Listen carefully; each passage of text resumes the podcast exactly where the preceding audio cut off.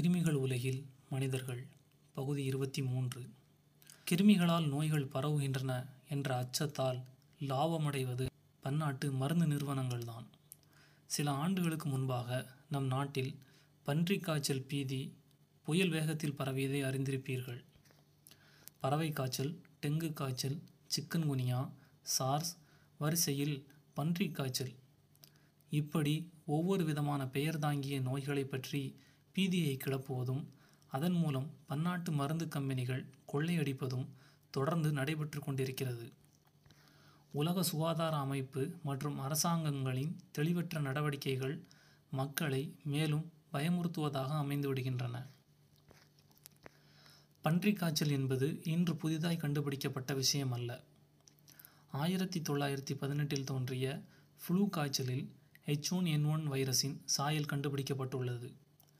1977இல் H1N1H3N2 போன்ற வைரஸ்கள் காணப்பட்டன. அப்போதிருந்து இது தொடர்பான ஆய்வுகள் நடைபெற்று வருகின்றன. இன்னும் எவ்விதமான மருந்தும் கண்டுபிடிக்கப்படவில்லை.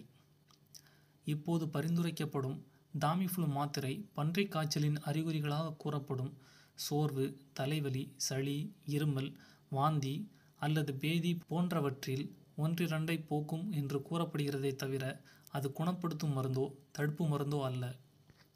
ஆனால் மருந்து கம்பெனிகள் தங்களுடைய சந்தையை துவங்கிவிட்டன.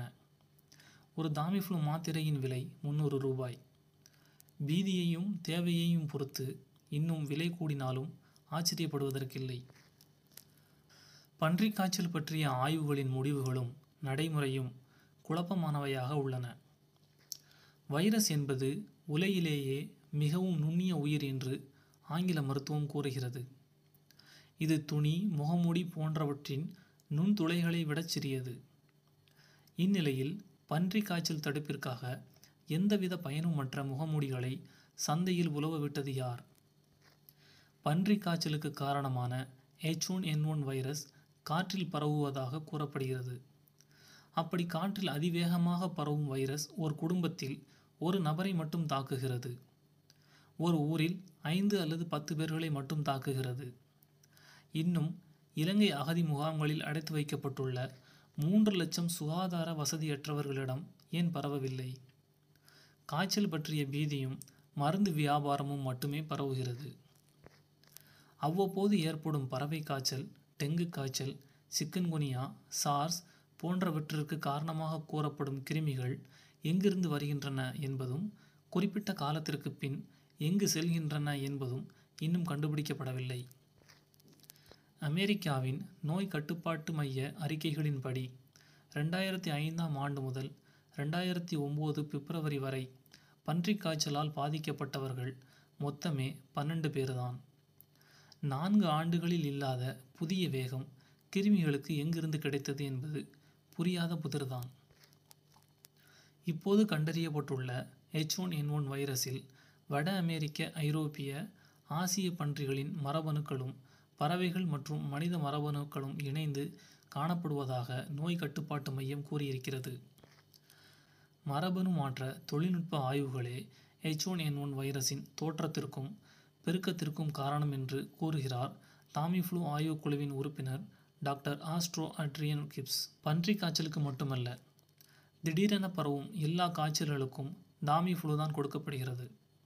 இந்த டாமிஃப்ளூ சுமார் 15 ஆண்டுகளுக்கு முன்பே ஜப்பான் போன்ற நாடுகளில் தடை செய்யப்பட்ட மருந்து. மூளை இயக்கத்திலும் நரம்பு மண்டல செயல்களிலும் டாமிஃப்ளூ கடுமையான பாதிப்புகளை ஏற்படுத்துகிறது என்பதுதான் இதை தடை செய்ததற்கு அப்போது சொல்லப்பட்ட காரணம். பன்றிக் காய்ச்சலை விடுங்கள், அடிக்கடி வந்து போகும் டெங்கு பற்றி பார்க்கலாம். கிபி 265இல் டெங்கு என்று கூறப்படும் இதே அறிகுறிகளுடைய காய்ச்சல் சீனாவிலும் 1779களில் ஐரோப்பிய நாடுகளிலும் இருந்து வந்துள்ளது. 1789இல் இந்த அறிகுறிகளுடைய காய்ச்சலுக்கு அமெரிக்காவில் டெங்கு என்று பெயரிடப்பட்டது. இதே அறிகுறிகளை உடைய காய்ச்சல் என்பது இப்போதுதான் கண்டுபிடிக்கப்பட்ட புதிய நோய் அல்ல. காலம் காலமாக உலகம் முழுக்க உள்ள சாதாரணமான காய்ச்சல் வகைகளில் ஒன்றுதான் என்பதை நாம் புரிந்து கொள்வது அவசியமானது. சிக்கன்குனியா, மலேரியா, டெங்கு என பல நோய்களுக்கு காரணமாக கூறப்படும் ஏடிஸ் வகை கொசுக்களை அழிப்பதற்கு என்ன விதமான நடவடிக்கைகளை நாம் மேற்கொண்டிருக்கிறோம்? மலேரியாவை கண்டுபிடித்து 232 வருடங்களாகிறது. டெங்குவையும் அதற்கு காரணம் என்று சொல்லப்படும் கொசுவையும் கண்டுபிடித்து 233 வருடங்களாகிறது. 200 வருடங்களுக்கும் மேலாக கொசுக்களும் பீதிகளும் நம்முடன் இருக்கின்றன. இந்த 200 வருடங்களில் உலக நாடுகள், உலக சுகாதார நிறுவனம், மத்திய மாநில அரசுகள் என அனைவரும் கொசுக்களை ஒழிக்க வருடந்தோறும் பட்ஜெட்களை போட்டு நிதி ஒதுக்கி கொண்டிருக்கிறார்கள். உண்மையில் 200 வருட கொசு ஒழிப்பு திட்டங்களில் கொசு ஒழிந்திருக்கிறதா அல்லது கூடுதலாகி இருக்கிறதா? கொசு ஒழிப்பு என்பது அந்தந்த சீசனில் பீதி கிளம்புகிற போது செய்யப்படும் வேலையல்ல. சுற்றுச்சூழல் தூய்மை, தூய குடிநீர் வழங்குதல் என்று கொசு ஒழிப்பில் ஏராளமான அம்சங்கள் இருக்கின்றன.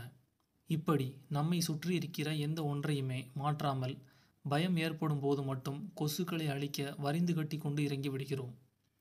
இதற்கு பதிலாக எல்லா காலங்களிலும் ஆரோக்கியமாகவும் நோய் எதிர்ப்பு சக்தியோடும் வாழ்வதற்கான வழிகளை நாம் முன்வைத்திருந்தால் இந்த வகை சீசன் பீதிகளை கிளப்ப வேண்டிய அவசியம் இருந்திருக்காது.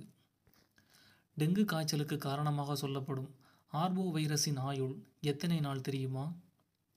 அதிகபட்சம் 14 நாட்கள் தான்.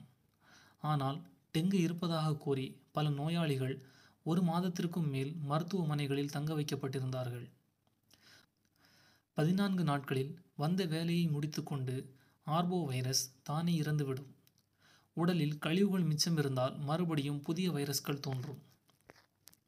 இந்த வைரஸ் நம் உடலில் உருவானவுடன் அவற்றை காப்பதற்காக இன்டர்ஃபெரோன் என்ற புரதத்தை நம் எதிர்ப்பு சக்தி சுரக்கிறது. இந்த நிலைக்கு பெயர்தான் டெங்கு காய்ச்சல். பழைய தாமிஃப்ளூ மருந்துகள் தான் இந்த காய்ச்சலுக்கும். ஆக எந்த காய்ச்சல் கிடைத்தாலும் பன்னாட்டு நிறுவனங்கள் களத்தில் குதித்து விடுகின்றன. சில நேரங்களில் எந்த நோயும் உலகில் ஏற்படாத போது நோய் பற்றிய புதிய கதைகளை உருவாக்கி பரப்பிவிடுகின்றனர். கிருமிகள் பற்றி அறிவியலாளர்கள் என்ன சொல்கிறார்கள்? அடுத்த பகுதியில் பார்க்கலாம். நன்றி.